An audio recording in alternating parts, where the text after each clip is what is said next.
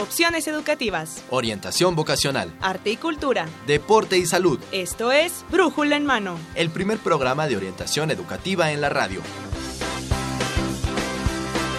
Una producción de la Dirección General de Orientación de Atención Educativa y Radio UNAM. Comenzamos.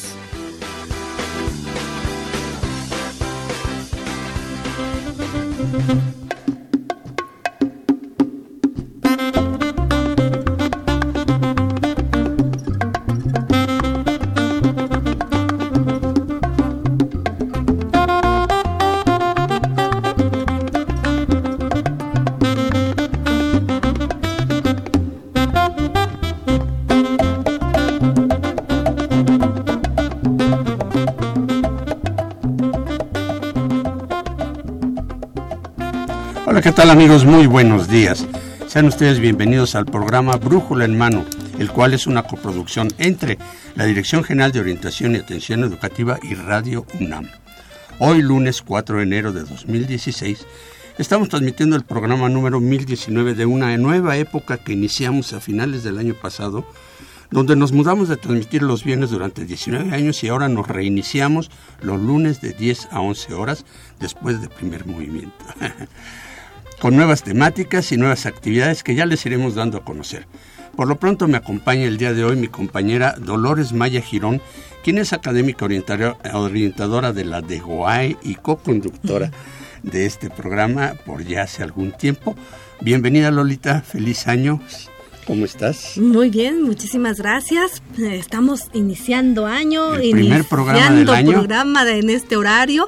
Esperemos que nos Felicidades a todos nuestros radioescuchas. Feliz año, que sea un año lleno de proyectos, de éxitos, de sueños, de todo lo bueno que nos pueda pasar. Sí, ¿verdad? ¿Y qué te pareció nuestra entrada con Paquito Oye, muy movida, para empezar, ¿verdad? Así debe de empezarse todo, ¿no? Y que así como empieza este año con mucho movimiento y sabor, se termine que sea un año maravilloso, magnífico para todos, ¿no? En general. Y bueno, pues eh, nosotros comenzamos con nuestros, nuevos temas. ¿Y el día de hoy qué tenemos, Lolita? Pues el día de hoy tenemos un tema muy adecuado, ¿verdad? Todos hacemos propósitos de año nuevo, todos queremos cambiar el, el primer año, pero bueno, estos cambios deben de ser planeados. A veces no los logramos porque no los planeamos. Entonces hoy tenemos un programa que nos va a llevar a planear. Proyecto de vida. A tener claro un objetivo, un plan, este, y tendremos nuestros especialistas que pues bueno son eh, especialistas en, este tema. en este tema. Y bueno, como ya es costumbre, iniciamos nuestro programa con nuestras recomendaciones de orientación en corto que realizan nuestros chicos de servicio social. De izquierda a derecha, Emanuel Granados. Emanuel, ¿cómo estás? Hola, ¿qué tal? Muy bien. ¿Cómo te fue de vacaciones? Perfectamente, por fin descansé. Qué bueno, Dalila. Picasso. Hola, Saúl, muy feliz. Me encantan los comienzos y me siento muy feliz de compartirme con todos los radioescuchas en este 2016. Con el pelo más verde cada vez. Más verde cada vez, no sé qué me pasa, pero me, lo pinta el año nuevo. muy bien, y Evelyn Benzor, directa de Chihuahua. Así es, hola Saúl, Lolita, amigo Radio Escuchas, muy buenos días, pues muy contenta de iniciar este año con muchos propósitos, espero ahora sí cumplirlos y ¿Qué tal las nevadas ahí en el norte? Ay, muchísimo frío y apenas me estaba acostumbrando y cuando ya me regresé. Entonces el frío de ahora no lo sintió, ¿verdad? No, pues ah, aquí... es calor ahora. Película de monitos. Muy bien, chicos, pues adelante, ¿qué nos traen esta semana? Pues prepárense porque tenemos muchísimos eventos, así que amigos Radio Escuchas, espero que ya tengan lápiz y papel a la mano porque comienzan las recomendaciones de esta semana. Por supuesto que sí, Evelyn Emanuel, esto es Orientación en Corto.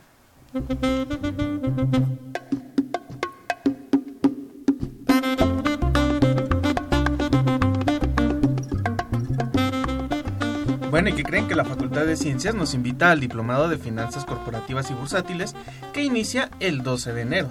Y para aquellos interesados en estudiar un nuevo idioma, presten atención porque este 6 de enero se abre la convocatoria para el curso de náhuatl en el Centro de Enseñanza de Lenguas Extranjeras. Pero también se abre la convocatoria para el curso de introducción a la comprensión de lectura del alemán. Recuerden que el CELE, como lo conocemos, ofrece más de 10 idiomas. Estén al pendiente de todas sus convocatorias. Así también como de las reinscripcio- de las re- de las reinscri- reinscripciones, disculpen. Y por su parte, la Facultad de Ingeniería invita a sus cursos presenciales de sustentabilidad e innovación, AutoCAD y análisis y diseño estructural de puentes. Compañeros, ¿ya se titularon? No, aún no. Ok, bueno, pues para las personas que no se han titulado, pero que pertenezcan a la Facultad de Artes y Diseño y su, División de Educación Continua y Extensión Académica, los invita a los diplomados con opción a titulación de diseño editorial y publicaciones en tablets, postproducción digital y 3D, y desarrollo de proyectos y procesos postfotográficos. Así que ya lo saben, es una excelente oportunidad porque además de esto, pues sales con este diplomado, ¿no? Además de la titulación. Eso está increíble. Además, ¿qué creen? Que tenemos talleres libres de aerografía sobre superficies rígidas y flexibles, dibujo artístico, producción de títeres tradicionales, decoración y diseño de interiores. Consulten todos los diplomados porque también hay otros diplomados con opción igual a titulación pero en línea y también la Facultad de Estudios Superiores Aragón no se queda atrás y tiene seminarios, diplomados y cursos como son el proceso penal acusatorio adversarial y oral en México, pautas de actuación pedagógica frente a la violencia escolar, bullying o derecho familiar, nuevos paradigmas. Y si perteneces a la Facultad de Estudios Superiores Zaragoza, también se puede eh, realizar este diplomado en gerontología y docencia universitaria para todos los interesados en la educación y la pedagogía. Además, la Coordinación de Estudios de Posgrado convoca a todo el público mexicano y extranjero a la maestría en Geografía y al doctorado en Geografía. o si lo prefieren, al doctorado en filosofía para el semestre 2017-1, que iniciará el 8 de agosto. Falta mucho, pero estén muy atentos porque el cierre de registro de aspirantes ya está muy, muy cerca. Y aquí en Orientación en Corto también tenemos información para todos, inclusive para los médicos. Actualización integral de conocimientos en medicina 2016 es un diplomado que les invita a ayudar al desempeño profesional. Bueno, también los invitamos que estén muy, muy al pendiente porque pronto les daremos a conocer la gran cantidad de cursos y talleres que la Dirección General de Orientación y Atención Educativa tiene para ustedes. Así que recuerden que si quieren más información de estas actividades se pueden comunicar al 55 36 89 89 o 55 36 43 39. Así es, Evelyn, y también estamos en Facebook como Brújula en Mano y en Twitter como arroba Brújula en Mano. Y los vamos a estar contactando aquí directamente con todas sus llamadas, dudas, preguntas en los teléfonos que ya conocen. Así que nosotros los esperamos y regresamos los micrófonos a Brújula en Mano.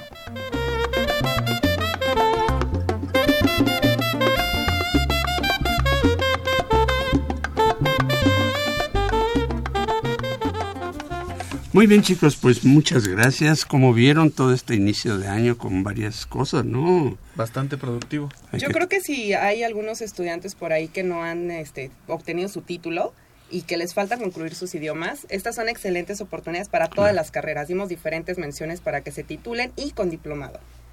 Claro. Fíjate que es la, la ventaja del inicio de año, ¿verdad? Sí, ¿verdad? Porque todos podemos empezar a planear. Hay actividades que van desde ahorita hasta que llegan agosto, a mediados de año, pero es ahorita el momento para planear, para que con ese buen ánimo que nos deja el inicio de año podamos con arrancar. ¿no? Con toda la Qué actitud. mejor que con el tema de hoy, proyecto Así de es. vida. Muy bien chicos, pues muchísimas gracias. Eh, eh, vamos a dar paso a otra sección que nos agrada mucho y que incursiona en las cuestiones de nuestro lenguaje. En esta ocasión, los especialistas del Instituto de Investigaciones Filológicas nos hablarán de la palabra forzar. Adelante, por favor. Radio UNAM y el Instituto de Investigaciones Filológicas de la UNAM presentan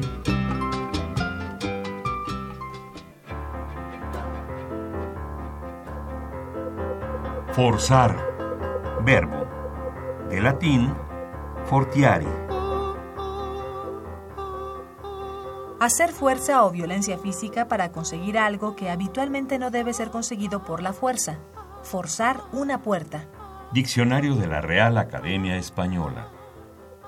Para conocer más acerca de esta palabra, te presentamos selecciones de un texto del doctor José G. Moreno de Alba, investigador emérito del Instituto de Investigaciones Filológicas, fallecido en agosto del año pasado.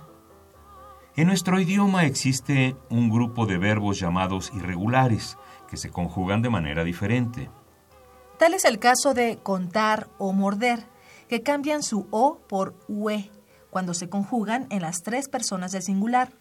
Yo cuento, tú cuentas, él cuenta. Y en la tercera persona del plural. Ellos muerden, ellos muerdan.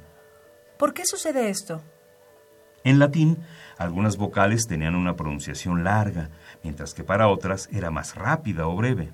Las O latinas, que eran breves y fuertes, en español se cambiaron por el diptongo UE. Esto puede observarse en muchos sustantivos. Porta, con O breve, diptonga, en puerta. Mientras que portario, con O débil, se transformó en portero, sin diptongo. En los verbos sucedió algo parecido. Consolari pasó a ser consuelo. Y demoliri ahora es demuelo. La gran mayoría de verbos con estas características se usan en México de conformidad con las reglas gramaticales. Vuelo, almuerzo, muestro, pruebo, recuerdo, sueño, entre muchos otros. Sin embargo, hay algunos casos en los que la regla se rompe. En el español normal de la Ciudad de México tienden a pronunciarse sin diptongo al menos dos verbos, forzar y soldar. Según la etimología y el uso tradicional, debe decirse fuerzo, sueldo, y no forzo ni soldo. Pero estas formas han adquirido tanta fama que ahora se consideran correctas. A otros verbos les ha sucedido algo similar. En español rural pueden oírse además esporádicamente frases como yo tosto las tortillas, aunque tuesto sea la palabra adecuada. Incluso en algunos casos aislados, el diptongo de la E breve no se aplica. Por ejemplo, yo renego en vez de yo reniego. Alguien me deletrea, alguien me deletrea. Desentrañando lo más íntimo del lenguaje.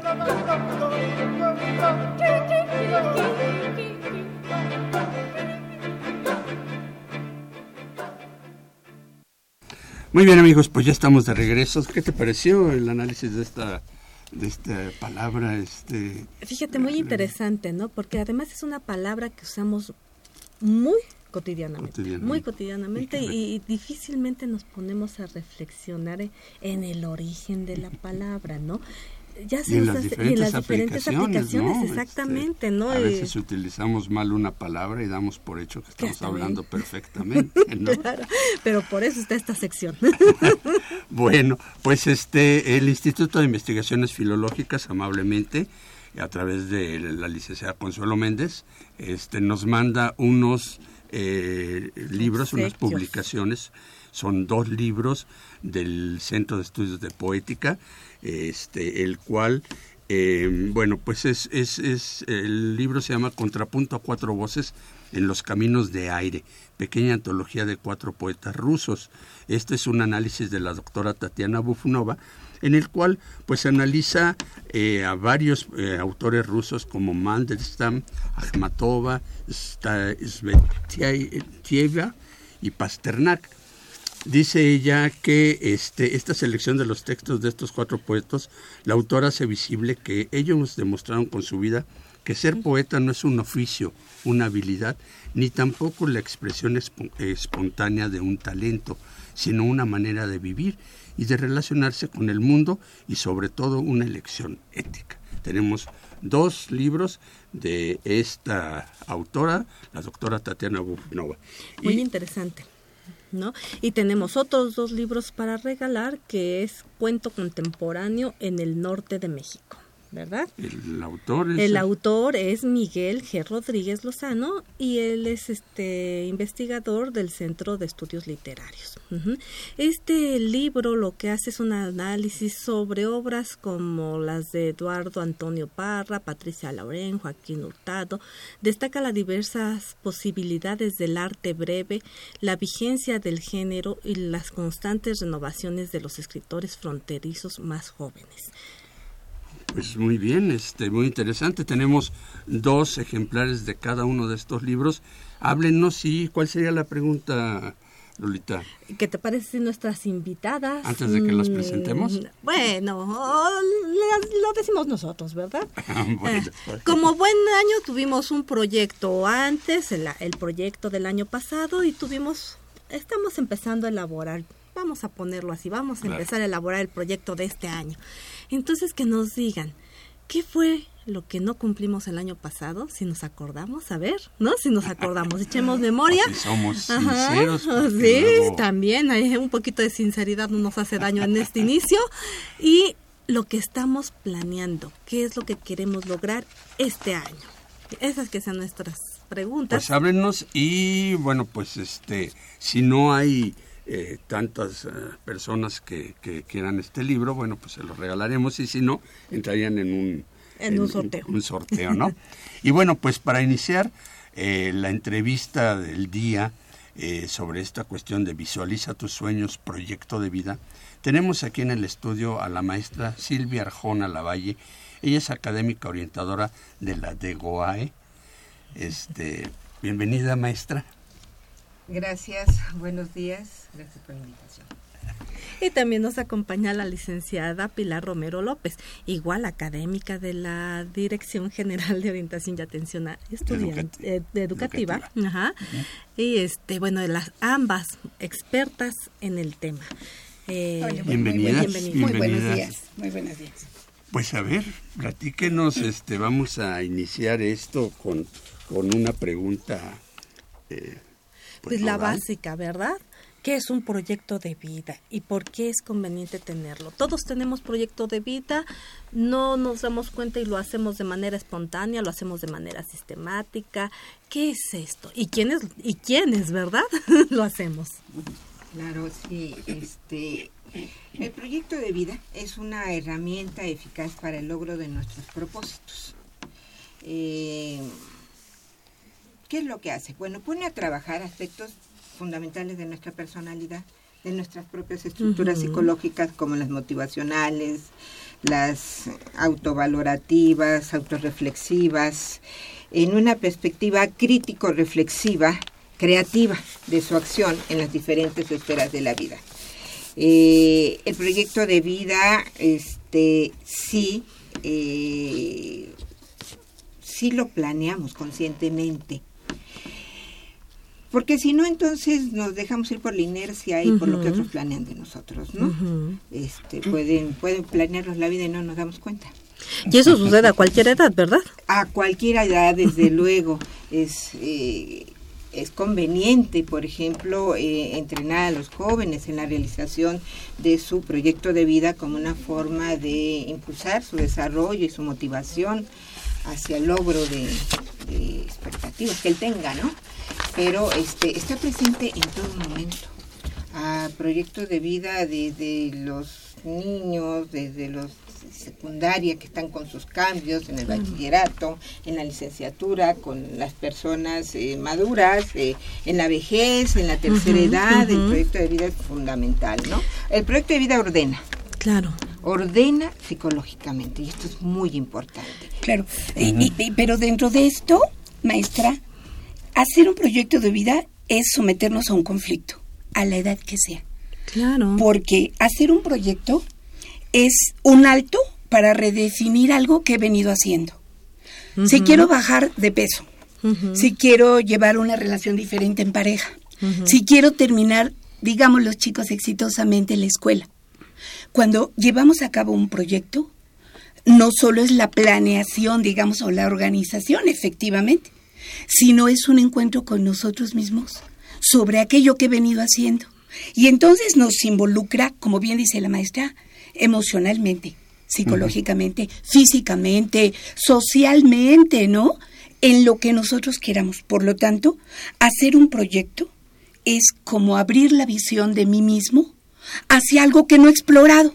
Si quiero bajar estos 10 kilos, si quiero este, llevarme de manera diferente, y, y- y los proyectos tienen niveles. Puede ser desde lo sencillo, como bien el niño de la primaria que prepara este, su uniformito para la escuela, o, o una relación diferente consigo mismo, que significa cubrir lo que lleva a cabo. Sí, Ahora, maestra, ¿qué busca un proyecto? ¿Qué, ¿Cuál es el fin este último de un proyecto? El que yo haga un proyecto. ¿Qué busca? Fíjate que antes de esa pregunta, algo que comentó la maestra Silvia y que eh, habría que rescatar, ¿no? Es el logro de una expectativa. ¿Qué sucede cuando hay tantos jóvenes que pareciera ser que las expectativas se les han agotado? O tantos adultos que también, ¿no? O sea, ya cruzamos, ya somos adultos, ya llegamos a cierta edad y como que las expectativas también ya, ya no, ya no existen o existen muy remotamente. Ahí viene algo relacionado que también menciono, la motivación. ¿Verdad? Entonces necesitamos expectativas y motivación, pero motivación de dónde? Motivación de quién? Motivación para qué? Motivación de la persona. O sea, como bien decía la maestra, es darte un salto sobre uno mismo, verse autocríticamente, puede ser a partir de un conflicto de algo que no resuelve, o puede ser simplemente porque tiene ganas. O sea, empieza el año y quiero hacer nuevas cosas. Pero este empieza por el sujeto, pero este sujeto no está aislado, es un sujeto social. Entonces, esto que hablas tú tiene que ver con también los contextos en el que se desarrolla el sujeto, sea familiar, sea social amplio, sea comunal, y desde luego que se interactúan y plantean este, visualizaciones diferentes, porque bueno, cada quien desde su subjetividad está leyendo su realidad, ¿sí? Y eh, el proyecto de vida lo que lo hace es volverse crítico hacia todo, no solo hacia sí mismo, sino a, su entorno mismo y el papel que él juega dentro de ello. Claro, es ya más activo. Ahora, eh, este proyecto de vida siempre eh, tiene ciertas elecciones y ciertas exclusiones, ¿no? O sea, en determinado momento yo voy a elegir esto este, para realizarlo y voy a excluir esto otro. Eso no puede traer, por ejemplo, en los jóvenes un conflicto existencial a veces de, bueno, ¿qué debo de eh, elegir? Porque muchas veces elegimos con base en los valores morales que nos están inculcando, pero a lo mejor yo tengo un conflicto existencial y esos valores no son exactamente los que yo estoy buscando, ¿no? Claro. Yo, yo creo que esta pregunta es, es así un parteaguas muy importante porque porque decíamos que el sujeto, cuando todos cuando hacemos un proyecto, está en juego, nos demos cuenta o no, una responsabilidad subjetiva. Y por lo tanto, objetiva porque tiene que verse. Yo no puedo plantearme ahora una revisión de mi cuerpo, de mi salud, de un sobrepeso que siempre está en, boga todo esto, ¿no? Cuando terminan estos ciclos anuales, este nuevo año, ¿no? Siempre este esto es muy socorrido, ¿no? Ahora sí bajo los kilitos, ¿no? Ahora sí me va a ir bien en esto, está bien. Esa responsabilidad subjetiva me enfrenta cotidianamente lo que estás diciendo, efectivamente, Saúl, a hacia adentro a emocionar de qué tomo y qué dejo. Porque lo que tomo y lo que dejo es mi responsabilidad.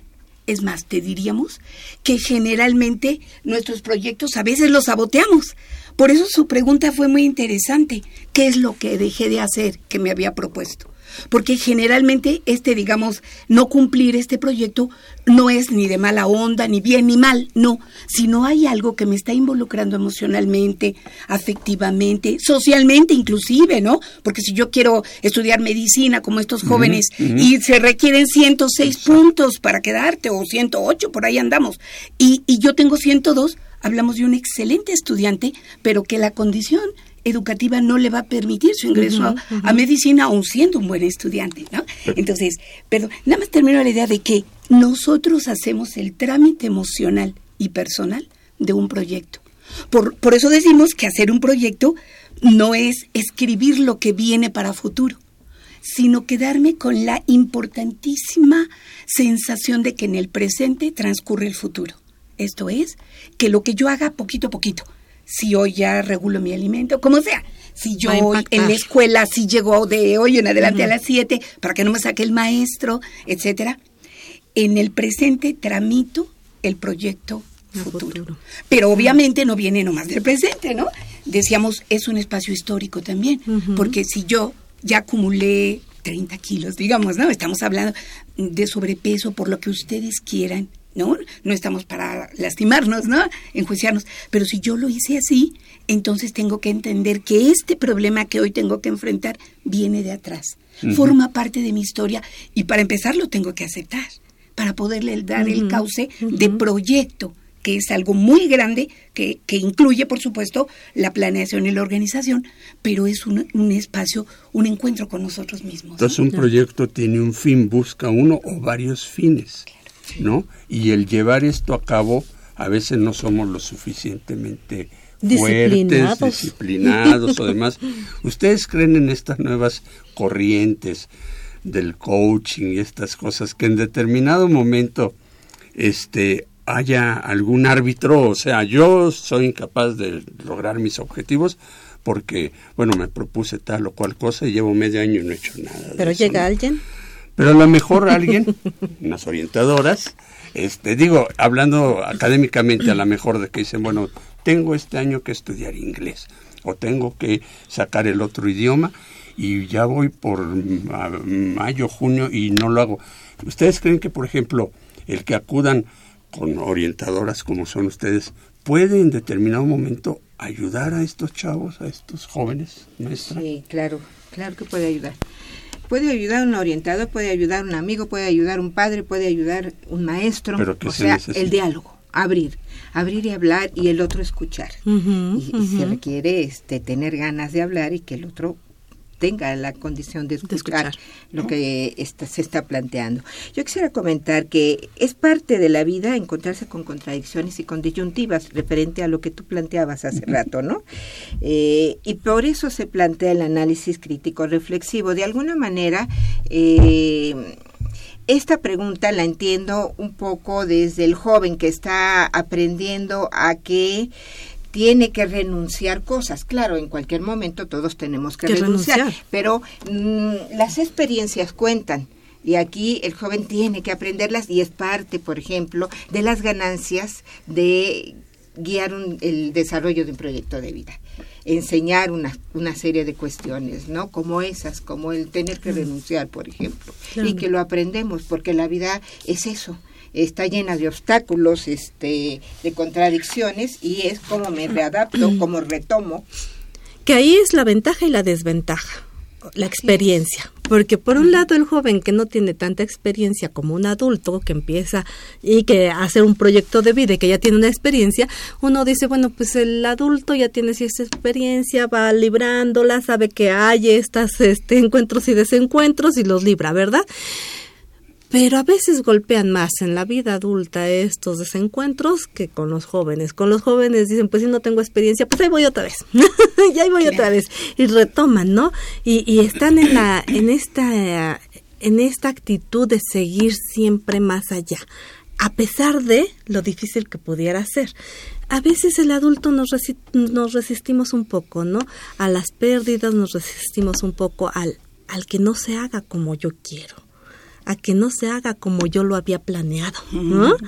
El joven, por eso digo, es la gran ventaja y la desventaja de la experiencia, ¿verdad? ¿Qué les, ¿Qué les parece si vamos a una cápsula sobre este mismo tema? Claro. Este, ¿Cuáles son nuestros teléfonos, Lolita, para que nos hable? Porque también decimos que nos hablen nos, y nos decimos, o que nos Claro que escriban, ¿no? sí. Para que nos hablen por teléfono, es cierto, y no los hemos dado. ¿Cómo van a recibir su regalo, verdad? 55 36 89 89 o 55 36 43 39. O en correo por brújula en mano arroba hotmail.com. En Facebook estamos como Brújula en mano, y en Twitter. arroba brújula en mano. Ok, vamos a una cápsula, regresamos.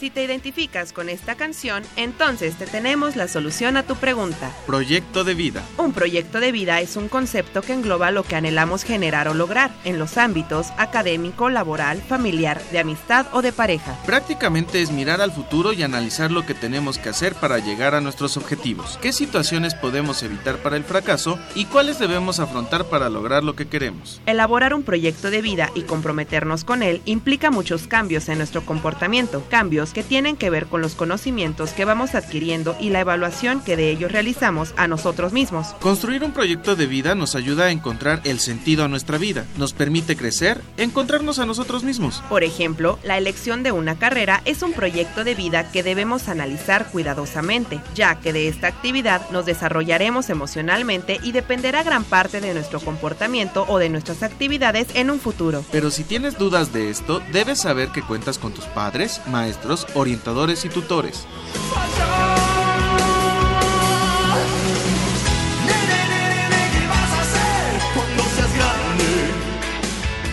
Si quieres saber un poco más acerca de los proyectos de vida, cómo generarlos y estrategias para llegar a tus objetivos, no te despegues de Radio UNAM 860 AM. Y sigue escuchando Brújula en mano.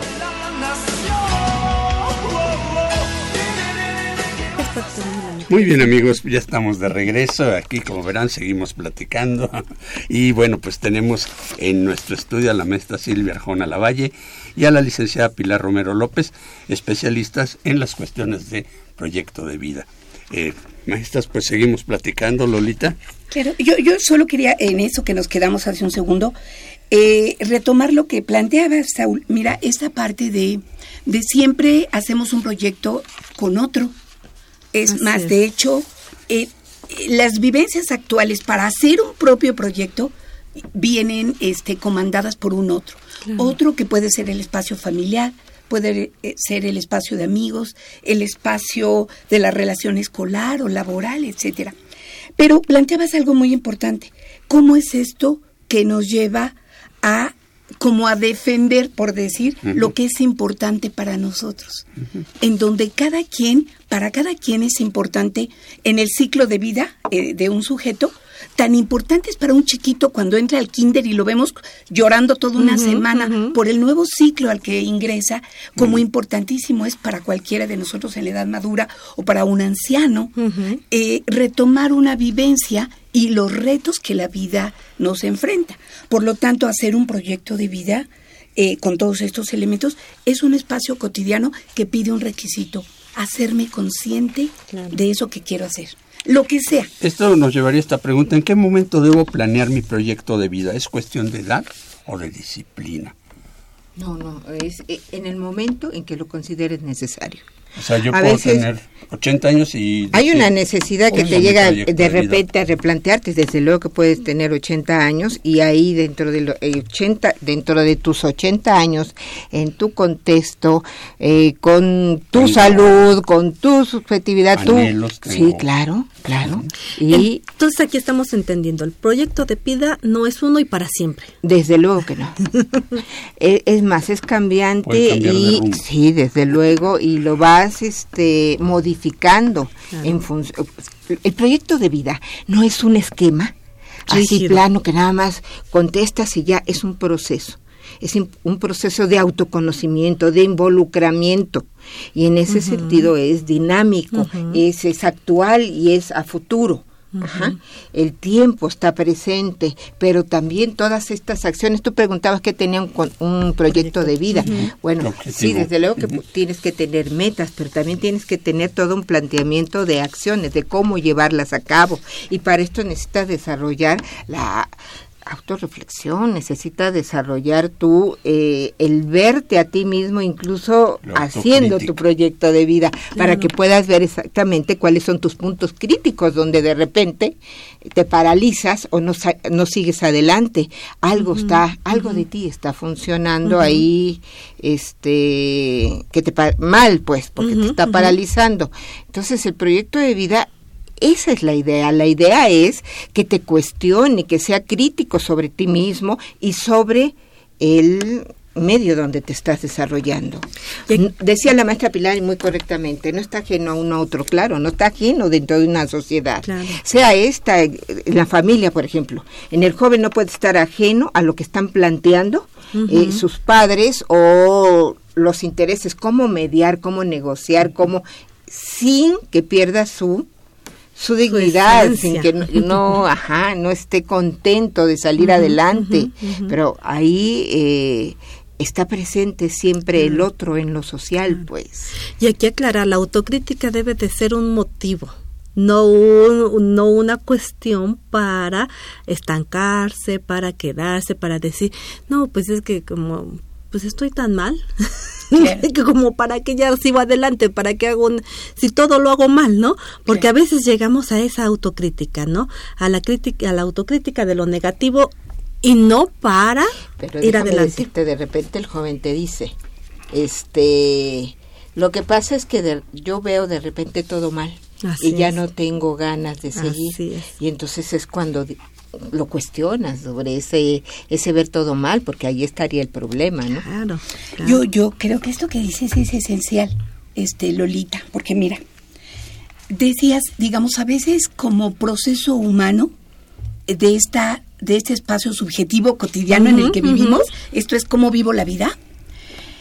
Puede ser que, que mi crisis de vida y para hacer vivible lo vivible, yo coma de más. Vamos a poner este ejemplo, lo que decías, un sobrepeso mayor, suponte o no me cuido mi salud.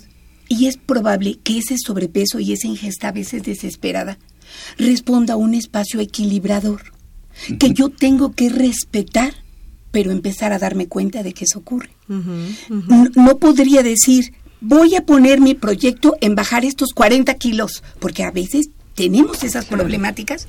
Voy a bajar esto, o ahora sí mi salud va a ser impecable, suponte. Eh, no puedo ponerlo allí si sé que por alguna razón esto me permite compensar elementos que no he tocado de mi vida. Entonces yo venero ese espacio, lo empiezo a conocer, bien dice la maestra, busco ayuda a ver qué me está pasando. Y entonces la tarea verdadera no es cambiar el sobrepeso, sino entender por qué yo necesito esta ingesta tan exagerada para hacer vivible lo vivible, lo que sea. Las separaciones, la nueva escuela, lo que tú quieras.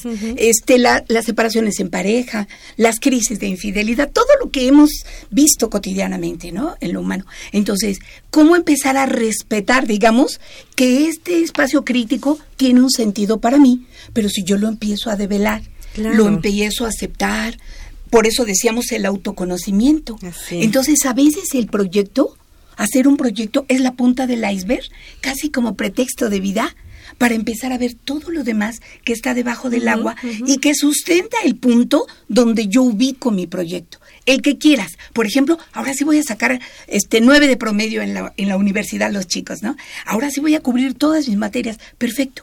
Entonces, esa es la parte objetiva donde vamos a trabajar, es verdad. Pero tiene debajo todo el manejo del joven, de su emoción, y bien dice la maestra Silvia, de toda la planeación, porque tiene que verse, se tiene que traducir en metas objetivas, ¿no? En eso estamos de acuerdo. Pero, ¿cómo empezar en este autoconocimiento, autoconocimiento a comprender por qué puede ser paradójico que yo ponga mi proyecto de vida, digamos, en este sobrepeso, pero a la vez es mi auxilio de vida? Porque por alguna razón chueca, si ustedes quieren, o al menos requiere re- este, una revisión, eh, yo, yo me auxilio en algunos momentos de mi vida de ese espacio. Ahora, pero hay una cuestión, ¿no? Que muchas veces tu autoconocimiento, sobre todo cuando eres joven, proviene mucho de lo que dicen El otro. los otros o y dice tu familia de ti. sí. Entonces, muchas veces ese proyecto de vida, eh, pues lo llenas de, de lugares comunes, ¿no? Este, eh, de, de objetivos socialmente aprobados. ¿Esto es válido para, el- para un joven? O sea, que él se diga, voy a hacer esto, voy a hacer lo otro, pero realmente lo que está haciendo es llenar ese vacío que a lo mejor la familia lo está presionando, ¿no? Para que adelgace, para que estudie más, no sé. O un proyecto de vida complaciente al otro, ¿no? No a ¿Es mí. válido? Claro. Pues si está de acuerdo, sí, pero si no está de acuerdo, no. O sea, lo sea, que es- pasa, es- tiene que cuestionarlo, tiene que, que tiene que- por eso la hablamos de la conciencia crítica, sobre lo que me están pidiendo, estoy de acuerdo yo o no. Claro. O sea, y, y eh, cuando está inmerso en esto, porque bueno, nosotros decimos, es válido cuando está de acuerdo, cuando se tiene conciencia crítica, pero cuando se está inmerso en esta sociedad donde todo es complacer al otro, a tener el reconocimiento del otro, tener la aceptación del otro. No me puedo dar cuenta de lo que estoy haciendo. O sea, está bien porque el otro me agrada, le agrado al otro, y me reconoce. Claro. Y si yo cumplo eso que Pero el proyecto de vida es metacognitivo. El proyecto de vida a eso te lleva, como dijera que te lleva a verte lo que estás, cómo te estás viendo, que ves, ¿sí? O que te ves. En esa, en esa medida, eh, el proyecto de vida, eh, pues es eh, subversivo en ti mismo, ¿sí? Te cuestiona. Si es de autoconocimiento, obviamente te está cuestionando te, tienes que cuestionar si estás de acuerdo en la posición que has guardado en relación con el otro. Claro. En relación con quien te y ahí viene el conflicto. desde luego. Pero sabes que Maestra tienes toda la razón en esta parte, porque sobre todo el adolescente o, en cualquier edad, pues, sí hay cánones sociales que te mandan casi a decir, perfecto, ya me reconocieron, yo ya tengo un lugar, esta es mi banda, este es mi proyecto, etcétera. Y entonces, eh, inclusive hoy, hoy lo hemos trabajado como esta sociedad líquida actual nos lleva a responder consumistamente, objetivamente, todo está puesto afuera, este, soy el galán número uno y si no tengo ahorita no sé cuántas relaciones, etcétera, ¿no? Es, es un dar cara a un otro casi de manera exclusiva. Por eso este proyecto, hacer este proyecto, implica la diferenciación el proceso crítico, dice la maestra, y entonces aventarme el tirito, le vamos a decir, conmigo mismo, de si yo puedo prescindir y quedarme conmigo con la primera pregunta que haces hace un momento, a que la motivación de hacer algo sea intrínseca. O sea, que la motivación de estudiar no sea este porque en mi casa me están presionando, suponte. Que arreglarme y estar bien no sea para que yo tenga un novio seguramente ahorita que voy a entrar a prepa, qué sé yo, sino si es comandada por un espacio interior, que es por eso que hacemos el rescate cotidiano de lo subjetivo, en donde nos, nos demos cuenta que está implicando eh, en mi propia vida esto que me toca enfrentar. Por eso, sí es cierto, sí es este consumismo, sí es esto cotidiano que se va viviendo, pero estamos al llamado del joven, del niño, del adulto, del anciano. Porque fíjate, parece que el anciano por ciclo de vida ya no tuviera proyecto. y esas son convenciones.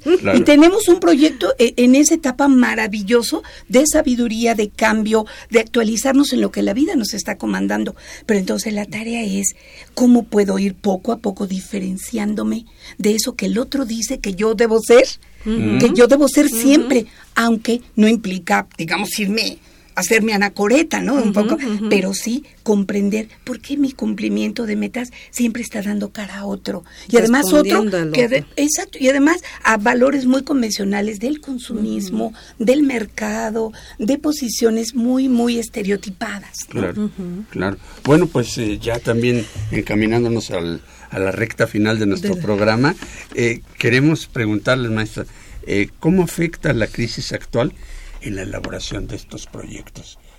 ¿Qué implicaciones tiene la crisis este, actual en los jóvenes y bueno, y bueno en la situación de crisis social, la incertidumbre, la variabilidad del curso de los acontecimientos es muy fuerte, o sea, eh, no, no es igual planear el ejercicio de mi profesión como lo fue en nuestra época que lo que es hoy con los jóvenes. Desde luego que la crisis está presente, está presente, hablaba de Bauman, la maestra, en términos de no hay continente de dónde me agarro, ¿no? Todo, todo fluye. Sí, pero fluye y genera incertidumbre. Y, y entonces, ¿en dónde voy a trabajar? Si el problema principal del país es el trabajo, desde luego que afecta a los jóvenes.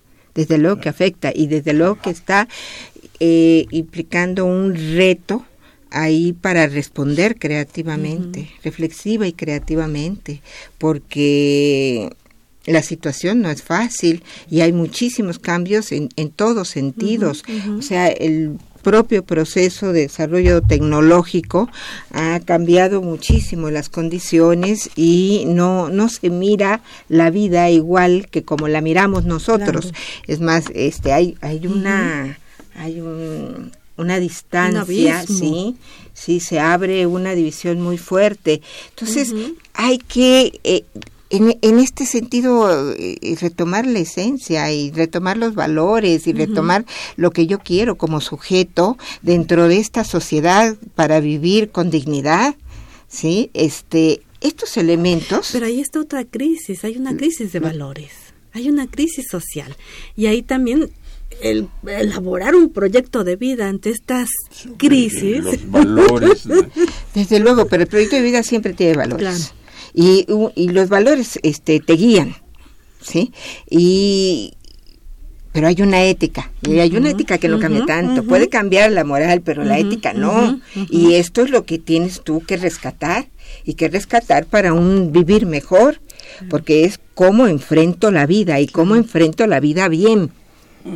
Y, y este planteamiento, o sea, cómo enfrentar, es algo muy importante porque implica eh, dejar, eh, digamos, manejar el argumento de, de, de, sí, de todo lo que ocurre. Hay inseguridad, hay crisis, no hay empleos, eso es una realidad. Estamos viviendo en un país con una problemática económica muy grave. Y bien dices valores. Hoy nos despertamos con las noticias de esta mujer alcaldesa, ¿no? Que al primer día del trabajo ya ya ya, ya no hay ahí un trabajo para ella, ya no hay vida.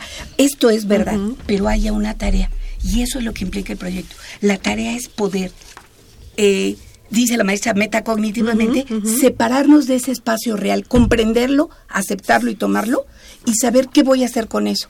Porque si de lo que, ocurre realmente parara todo el proyecto, digamos, tendría que haber condiciones ideales y no las hay. Claro, no claro. tenemos para nada de esto condiciones ideales, ni el estudiante, ni la madre, ni el chico que va egresando ahorita de medicina, ni el que quiere entrar a mecatrónica, estamos totalmente de acuerdo. Pero ¿cómo le voy a hacer? Y volvemos al punto de cómo vivo lo que vivo, porque lo que se vive no es fácil en nuestro claro. país, eh, lo que viven los, no, no, eh, los, los hombres y mujeres sirios, lo que viven en África, en la hambruna, estamos de acuerdo pero ¿cómo vamos a hacer, eh, eh, digamos, como humanos, que esa es nuestra potencialidad, de ir más allá? Un autor habla de transliterar esto que ocurre y no, y no dejémoslo como esto ocurre, ahí está y ya no puedo hacer nada. ¿Cómo lo voy a remontar esos mar marcadores claro. sobre lo que me toca hacer? Entendiendo que tengo una capacidad. van a tener nuestros ¿Sí? jóvenes? ¿Sí? pueden tener, ¿no? Para Desde luego, pero y las respuestas pueden ser, como dice la maestra, de carácter individual, pero obviamente siempre serán de carácter individual y social. O sea, claro. puede haber respuestas en lo individual, pero también respuestas en lo colectivo. Tenemos aquí varias llamadas de nuestro público. Este, vamos a una cápsula y regresamos, las leemos para que, claro. este, bueno, pues comentemos sobre esto. ¿Les parece bien? Sí, bueno, eh, eh, Lolita, estamos regalando cuatro libros. Cuatro libros, por dos. Llámenos, dos de... de... Contrapunto a cuatro voces en los caminos de aire, pequeña antología de cuatro poetas rusos y... Y de cuentos del norte cuento de... Contemporáneo. Cuento, cuento contemporáneo en el norte de México del sí, doctor del... Miguel G. Rodríguez, Miguel Guadalupe Rodríguez Lozano. Llámenos Vamos. 55 36 89 89 y 55 36 43 39. O escríbanos a brújula en mano arroba hotmail.com en Facebook. Uh, brújula en mano. Y en Twitter arroba, arroba brújula, brújula, en, mano. Vamos a una cápsula. Ok chicos, silencio en el set. Vamos a empezar el comercial en vivo de cosméticos. Iniciamos. Ay, uno aquí promocionando los cosméticos que hacemos en mi trabajo en lugar de estar en el laboratorio. ¿En el laboratorio? Pues ¿qué estudiaste? ¿Cómo que qué estudié? Yo estudié bioquímica diagnóstica y bien podría estar desarrollando una investigación sobre la prevención y el diagnóstico, pues, de la influenza o cosas así. Ah, sí. Claro, o dedicarme a analizar los componentes de alimentos o fármacos. Eso me apasiona mucho. Oye, sigue el libreto. ¿Qué? O sea, ¿ya iniciamos? No sean así, avísenme.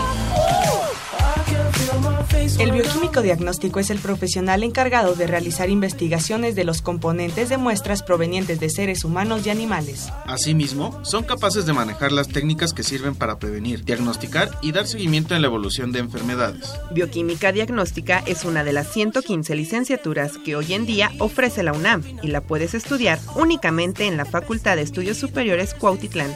Esto fue la UNAM, sus carreras y su campo laboral. Nosotros somos Dalila Picasso, Emanuel y Evelyn Benson.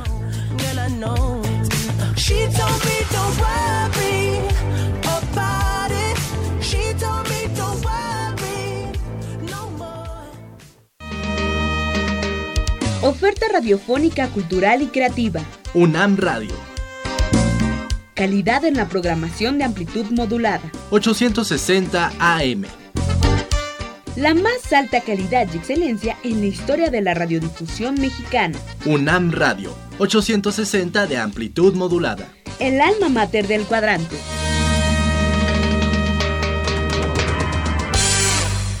Muy bien amigos, pues ya estamos aquí de regreso.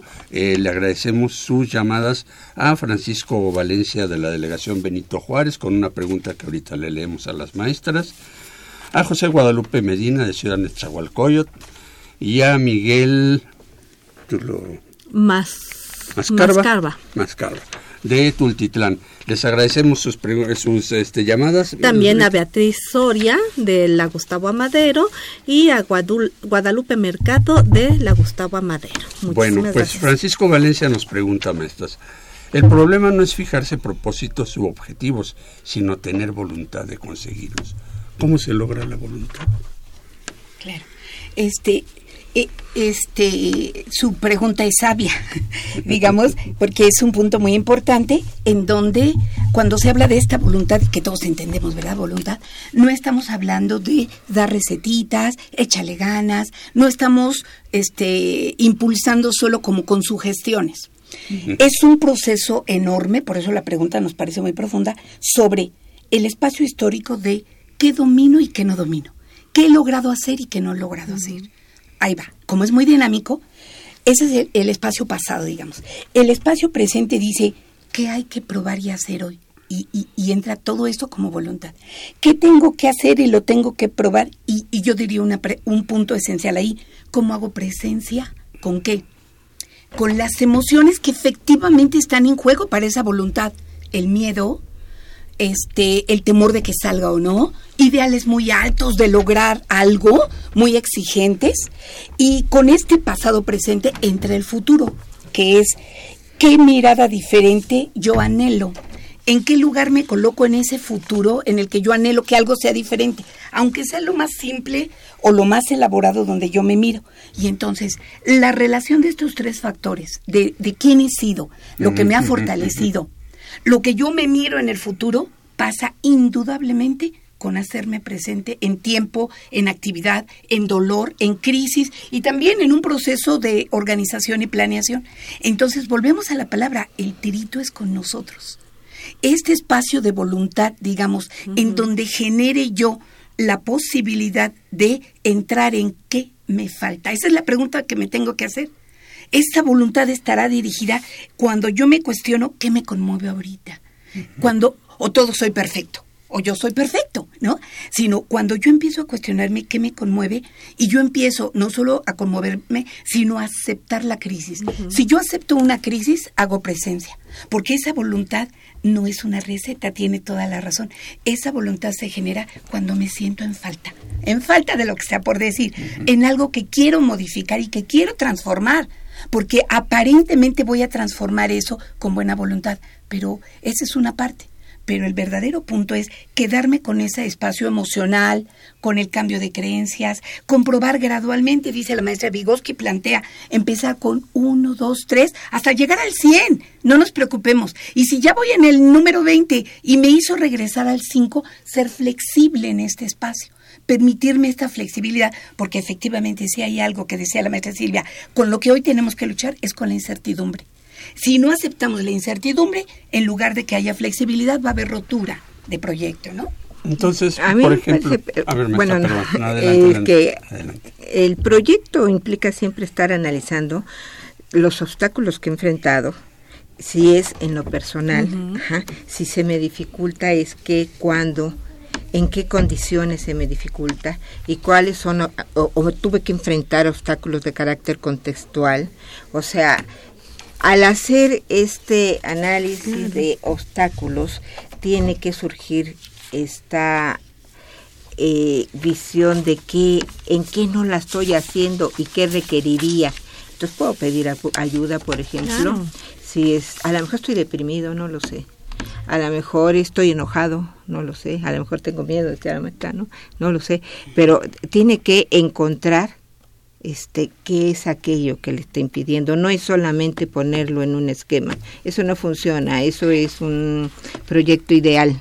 Así es. eh, por eso eh, eh, nosotros este en los talleres que hacemos de proyecto de vida lo que se hace mucho es el interactuar con con su par el discutir precisamente es eh, el autoconocimiento y lo que me propongo, pero siempre en diálogo, en ponerlo en cuestionamiento, el escuchar otros planteamientos, el que me caiga el 20 de en dónde estoy atorado, qué en mi historia me atoró y cómo me desatoro de ahí, ¿no? esta parte de ser flexible, esta parte del autoconocimiento, esta parte de que el proyecto de vida me da chance, me da chance a equivocarme. Es eso, ¿no? Es no no puedo, puedo ser muy perfecto, sí, pero también puedo equivocarme y el equivocarme no es malo. Lo malo es quedarme en el error, ¿verdad? Entonces, que esa equivocación sea el motivo para continuar. Es eso lo que nos plantea un proyecto de vida real. El poder reconocer cuando no está bien y hacerlo bien sin ningún reproche. ¿no? en este paso, ¿cuál es el paso inmediato que debo de hacer, ya casi para cerrar nuestro programa, para hacer un proyecto de vida, que es el, paso inmediato que debo de dar?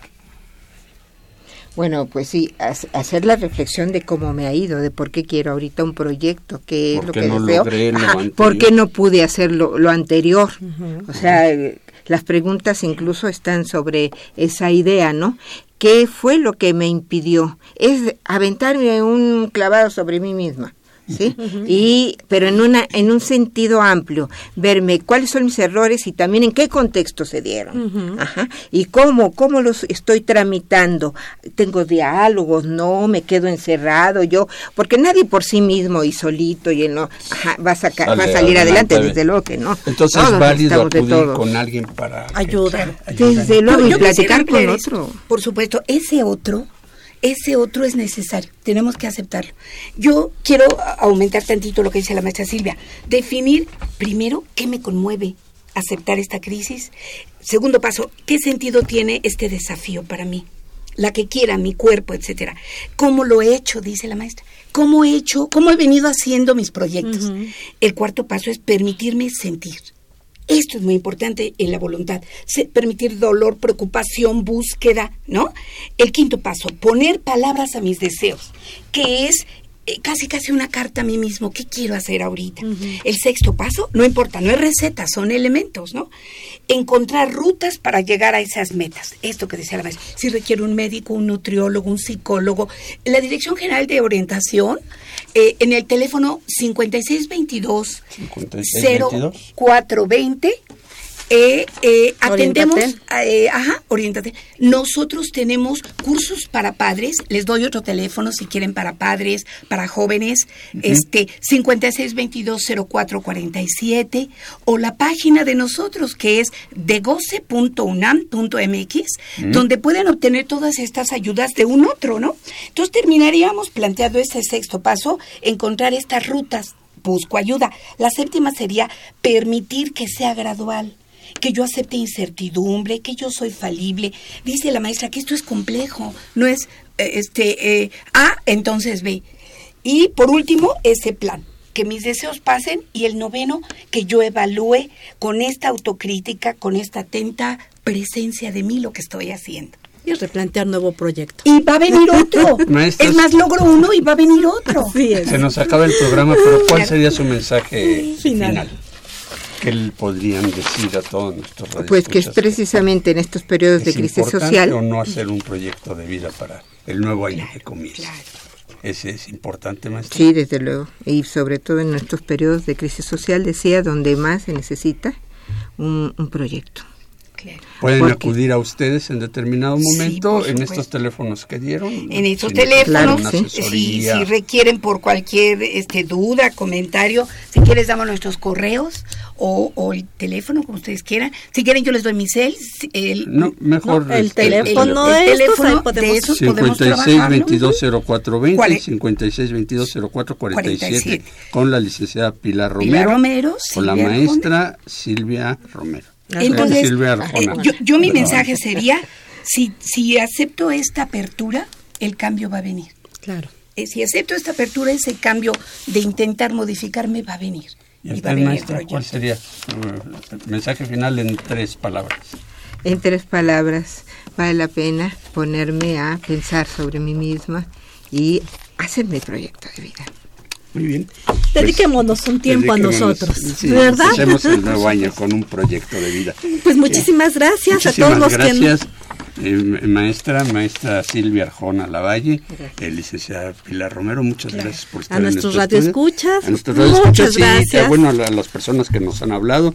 Elizabeth Sol, eh, Solórzano, Jessica Valenzuela, David Santiago, nosotros nos comunicamos. Y rápidamente este para sortear los los este los libros, los libros porque nos llegaron muchas. que nos escojan a cuatro, y nos comunicamos con esos nosotros cuatro. nos este, comunicamos.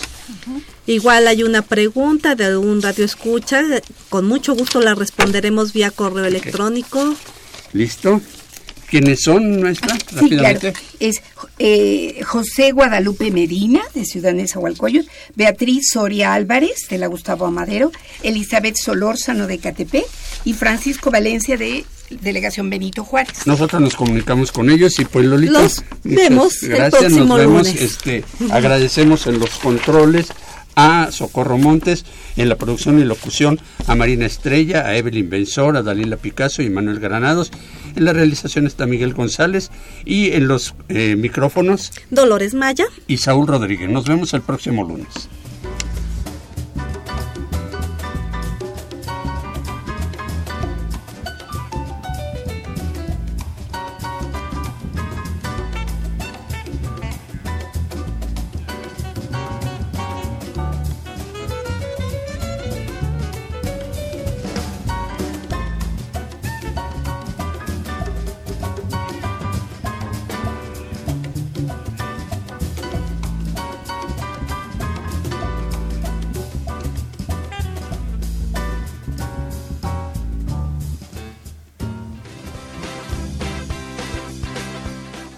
Dirección General de Orientación y Atención Educativa y Radio UNAM presentaron Brújula en Mano, el primer programa de orientación educativa en la radio.